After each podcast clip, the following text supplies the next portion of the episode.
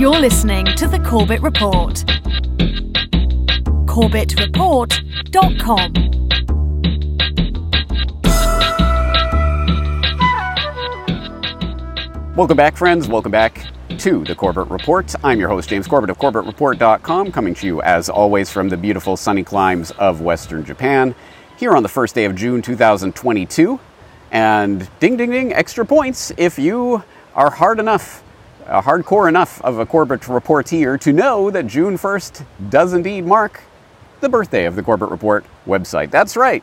As you may or may not know, June 1st, 2007 was the official release date of the first episode of the Corbett Report podcast on Investigate 9 11. June 1st, 2007, which means today is the 15th birthday of the Corbett Report. Yay! Happy birthday to. You. So, uh, thank you first and foremost for making this possible. I literally would not be sitting here today talking to you right now if it weren't for your support. Monetary, material, moral, and otherwise. Any other M words you can think of. I, again, I say this a lot, but it's because it is true. I couldn't do it without you guys. So thank you for making it possible. And I thought, in order to give something back, why not do a podcast, specifically episode 419 of the Corbett Report on 15 things I've learned in 15 years of the Corbett Report.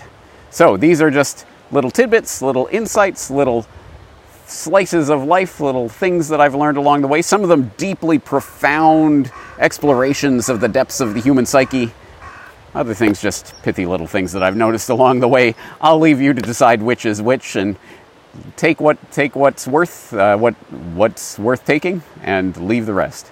Anyway, without further ado, let's get straight into it. Insight number one: people do not fundamentally change when they wake up. I think we often expect that people will change who they are, what they are, what they do at their most core level once they realize the conspiracy reality. That's, I don't. I think that's a misplaced belief. Certainly, uh, people might change the way that they look at the world, the, the, the things that they're doing, but I don't think they fundamentally change their personality.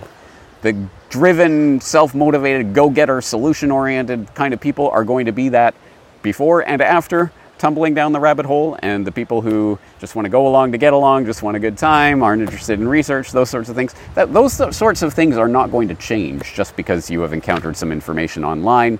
Don't expect it to. Insight number two almost no one is actually anti war or actually pro freedom. And uh, I think that's not particularly surprising to me but still interesting to have observed in real time nonetheless. Back in 2007, 2008, when I first started doing this, you will recall it was Bush and the neocons and their war of terror, and there was genuinely an anti war movement at that time, but that magically evaporated in 2009. Suddenly, anti war, schmanti schwar, whatever, who cares? Bomb Afghanistan, expanded into Pakistan Let's, you know, we've got to keep up the occupation of Iraq. Let's move into Libya, Somalia, whatever. Just let the bombs rain. It's humanitarian love bombs. Responsibility to protect those people with the bombs that we're dropping on them. And now, of course, it's Libya, Schmibia. Who cares about the open air slave markets? Whatever. Anyway, I, I suppose, again, that wasn't mind blowing to discover. I probably suspected back in 2007, 2008 that the anti war movement wasn't really anti war, but it still, nonetheless, was interesting to see. Um, similarly, people who espouse that uh, the idea of freedom, oh, I'm for freedom, sure, I'm against the vaccine mandates or what have you.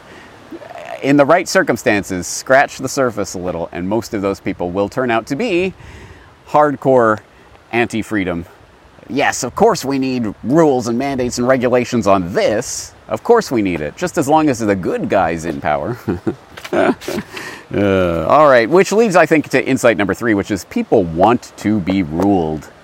People want to be ruled. And that's a hard one for me to wrap my mind around because I could get that, yeah, people who were saying they were anti war weren't really anti war and things like that. But I guess fundamentally, I don't want to be ruled. So it is strange still for me to encounter people who genuinely want it. And I won't attempt to psychoanalyze them here today, what family background issues they have or whatever that has made them into the types of people that want to be ruled. But at any rate, they do exist, and there are there's a significant section of the public that really does just want a leader to tell them what to do so that they can just go along and live their lives.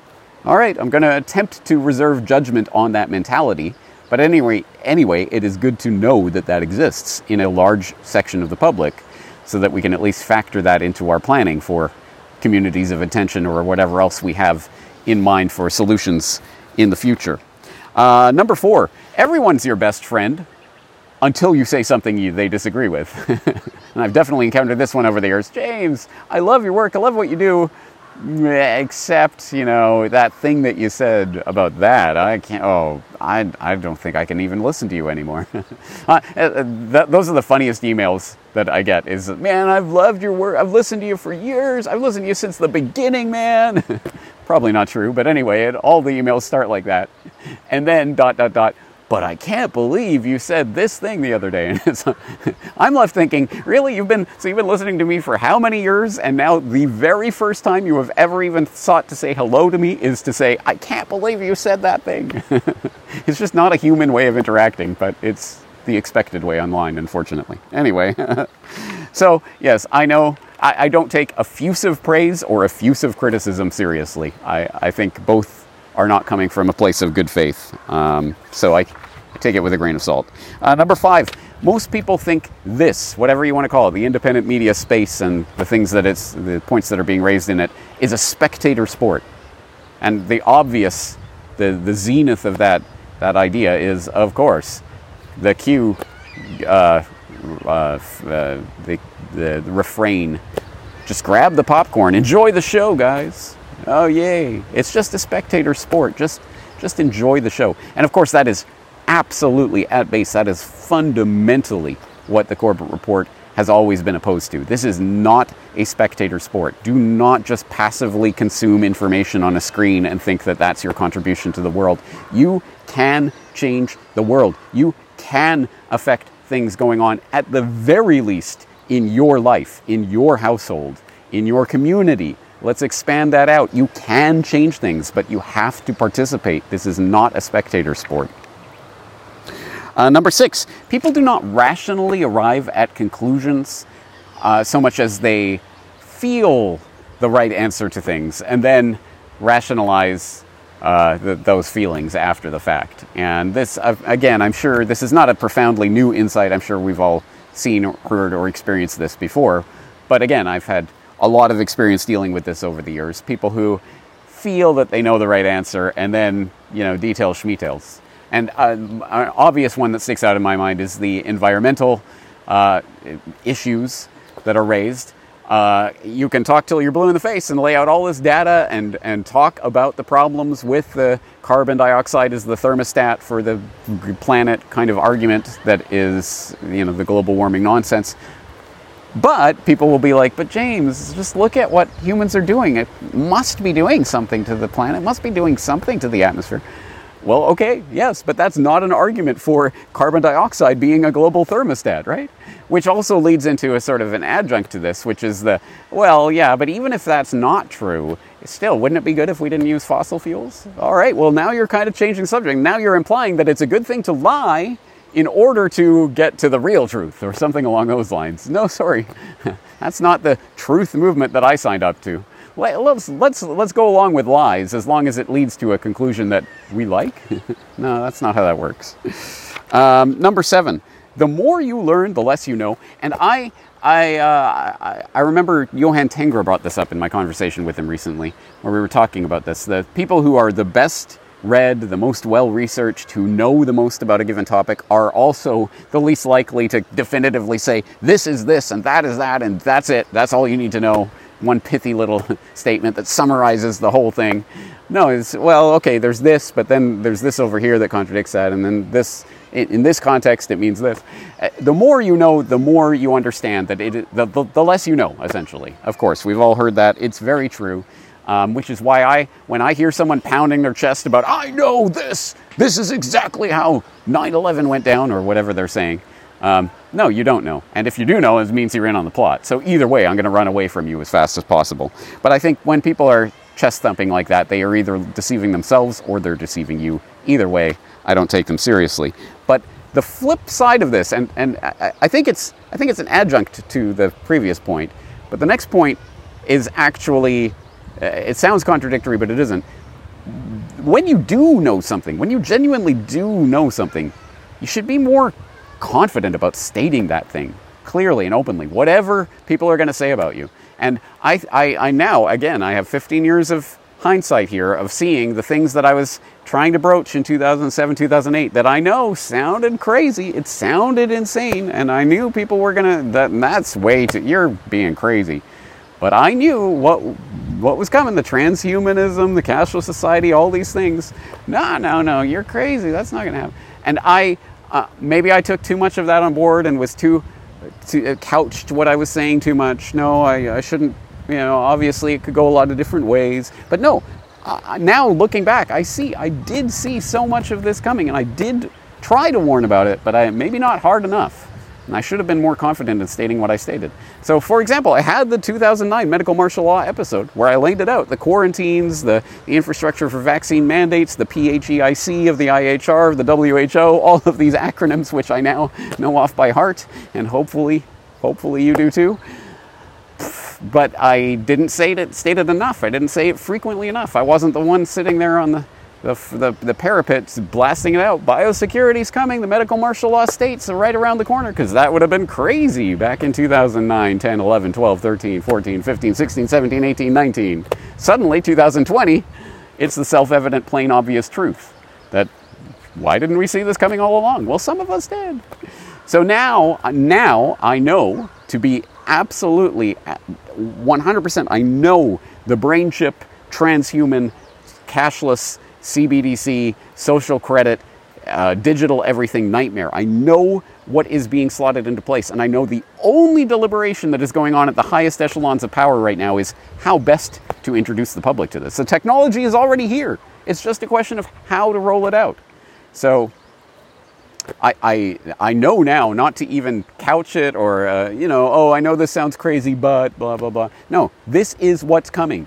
They it already exists and they are just working out how to introduce it to you. So I have to be more forceful about that.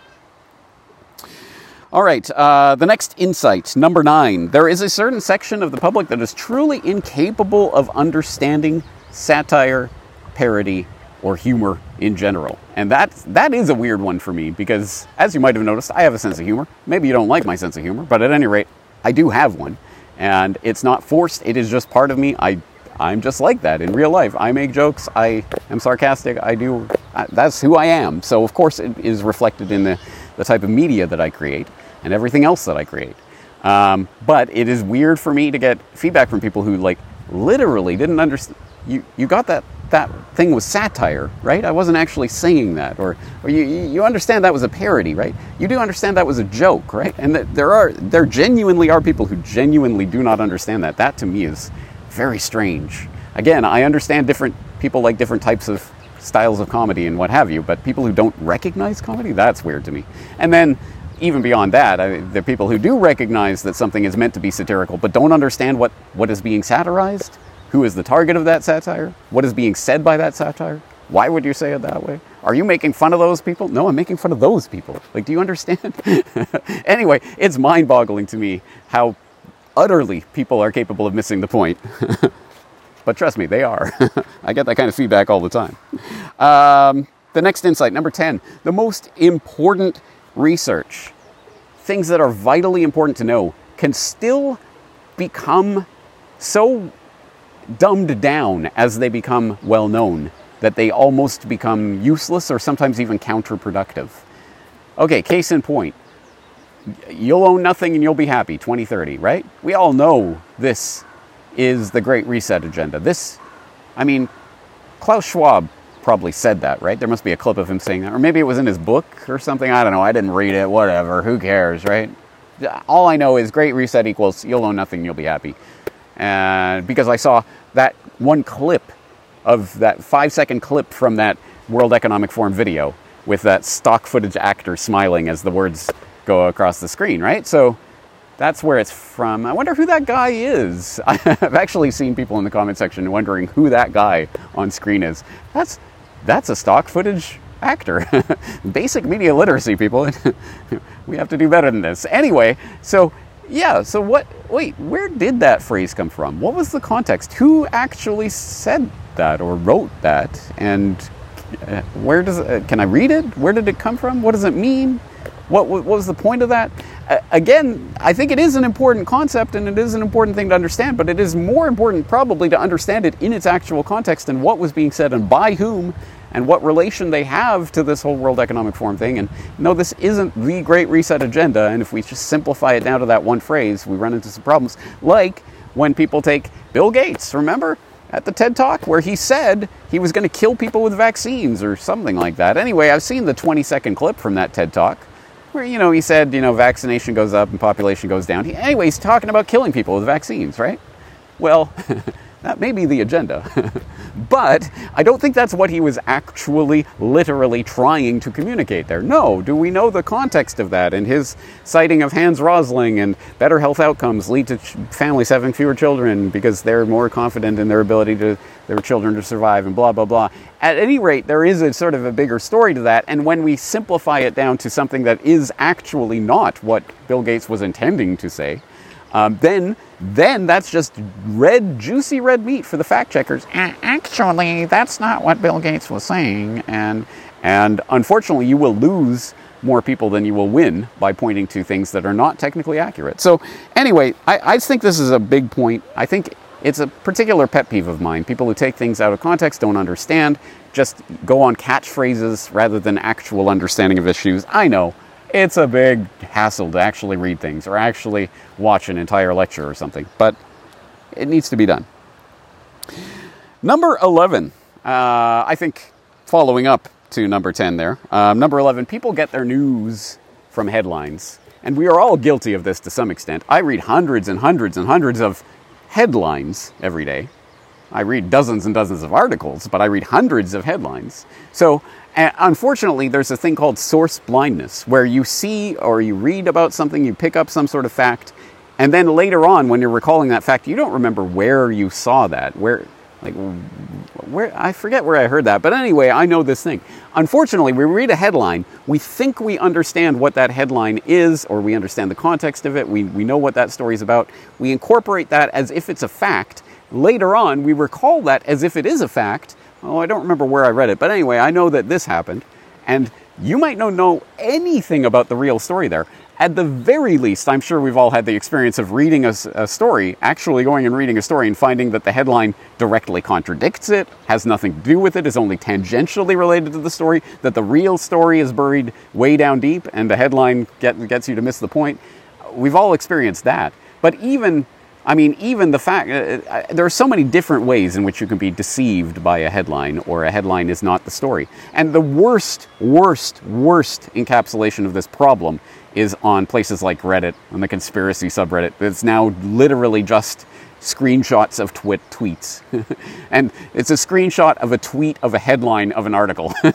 so you don't even get a link to the article, let alone actually read it. You just see the, the headline or you just see a quote that's just taken from some passage from something, you don't know the context of it, and people are having entire conversations on that screenshot of a tweet and talking about it as if they know what that is about and they understand the whole story. And 99 times out of 100, when you go and actually, if you actually go and dig up the actual article or whatever is being discussed, you'll find, oh no, they're totally missing the point. This totally is being misrepresented.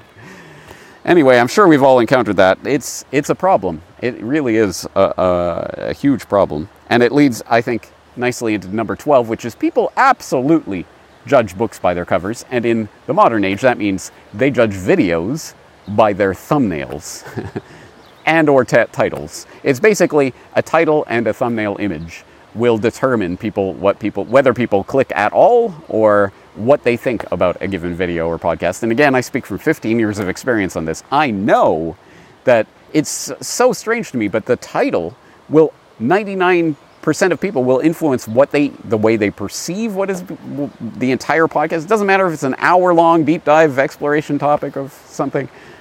It's just the title will influence the way they perceive it, what they think about, what they choose to respond to, the way that they respond to it.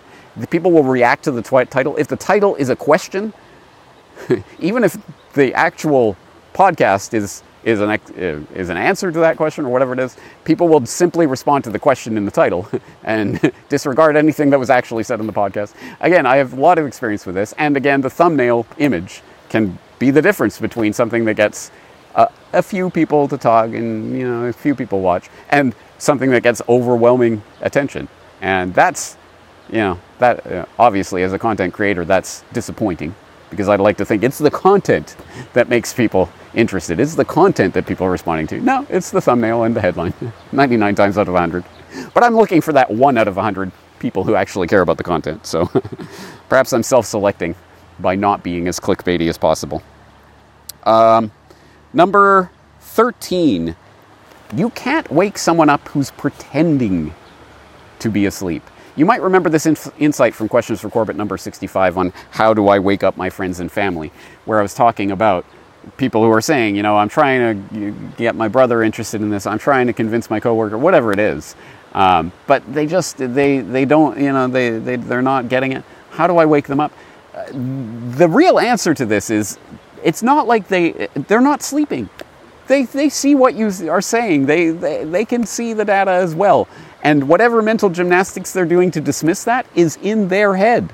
You cannot change what is happening in someone's head or the way that person is approaching this information. You can't change that. You can't be the you can't flip that switch for them. If they don't want to see something, they will not see it. And going back to the earlier insight about people do not go by their feelings, not their rational, they don't rationally think their way into most of these deep, complex phenomena. They, they sort of feel them and oh, I don't, oh no, I, I'm not going there. And any mental gymnastic pretzel knot twist they have to do in order to avoid that information, they will do. Because again, they're pretending to be asleep.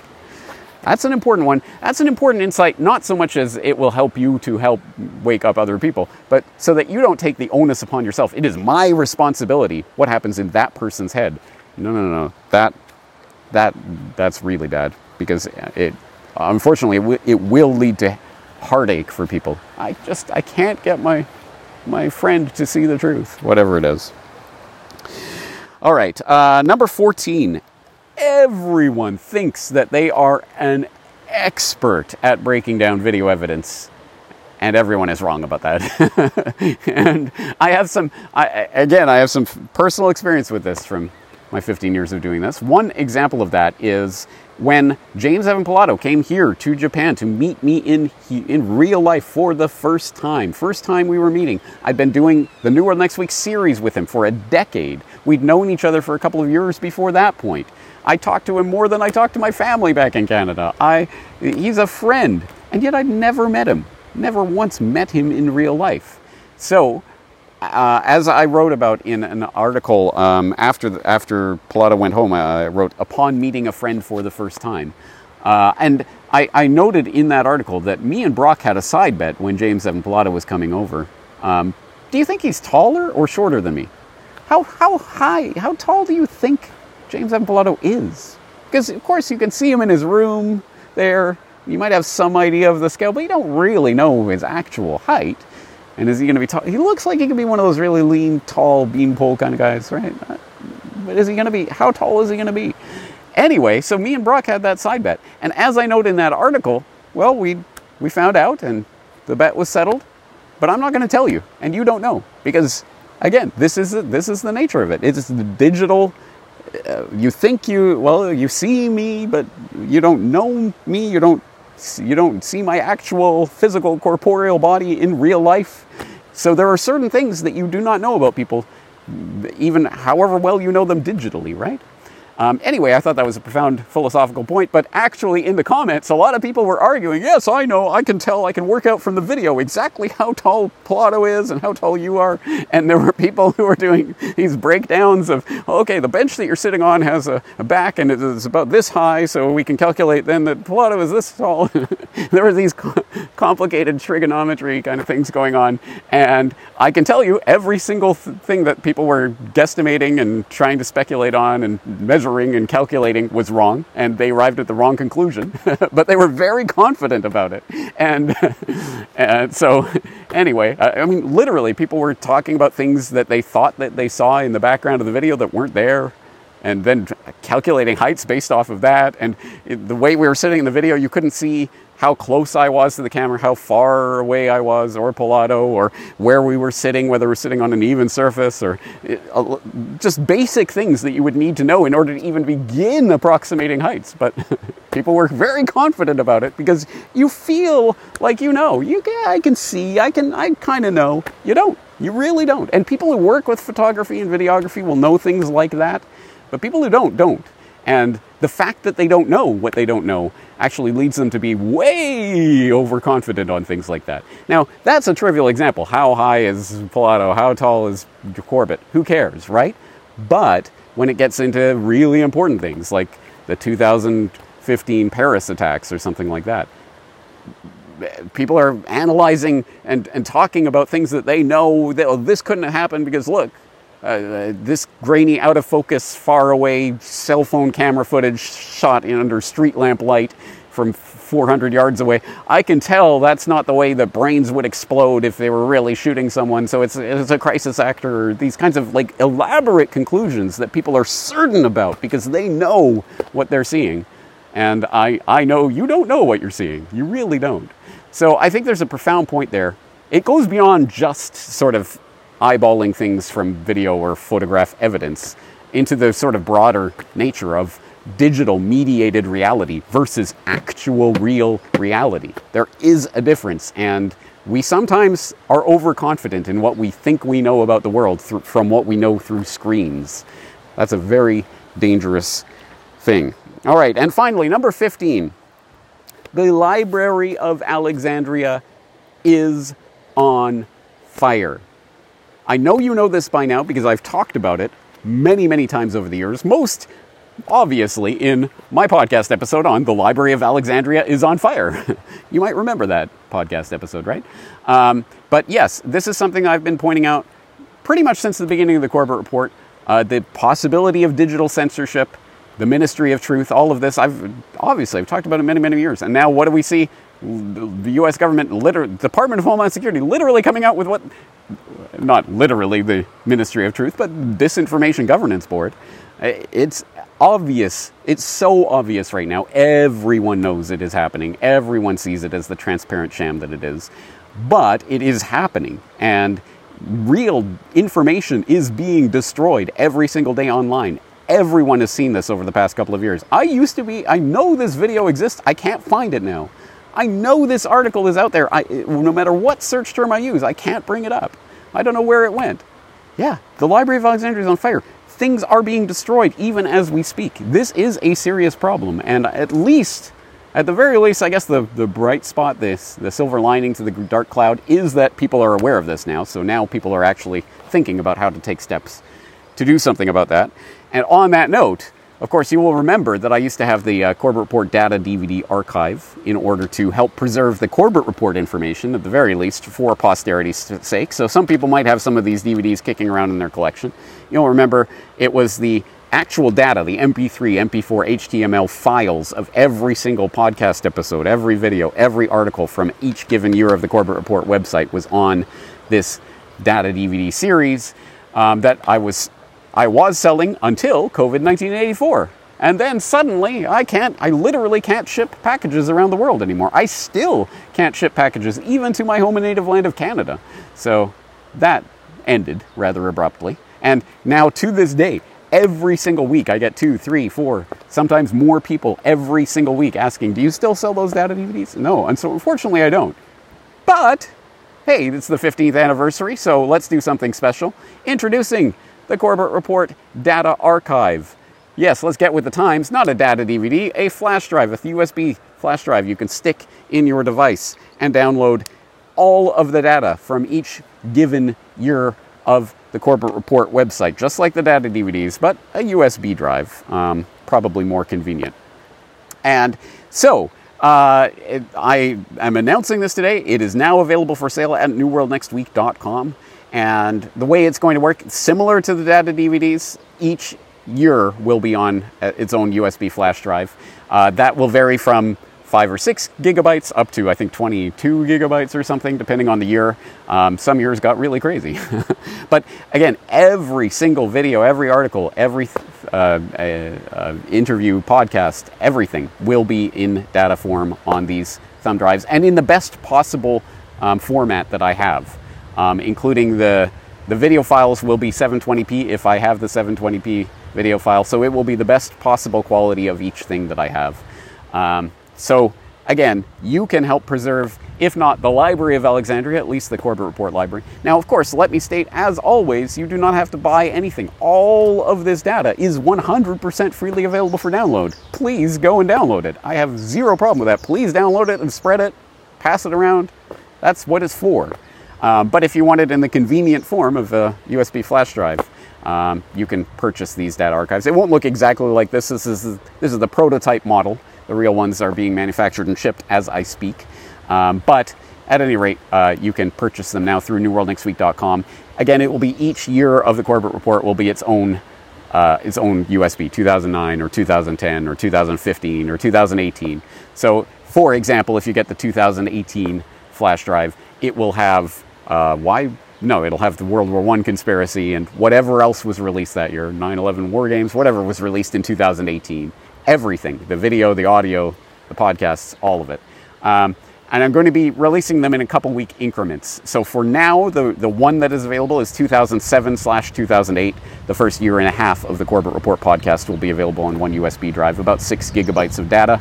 Literally, again, every single podcast, episode, interview, article, video, um, up until December 31st of 2008. And then in a couple weeks, I'll release 2009, a couple weeks, 2010. So that's the way that's going to work. And as always, Corbett Report members can get 25% off using the coupon code that is at the bottom of every single Corbett Report subscriber newsletter. If you do not know about the coupon code or how to use it, please just contact me through the contact form. I'm happy to help you out with that. At any rate, um, little something for the members. Um, and that's going to do it for now, for the first 15 years of doing the Corbett Report work.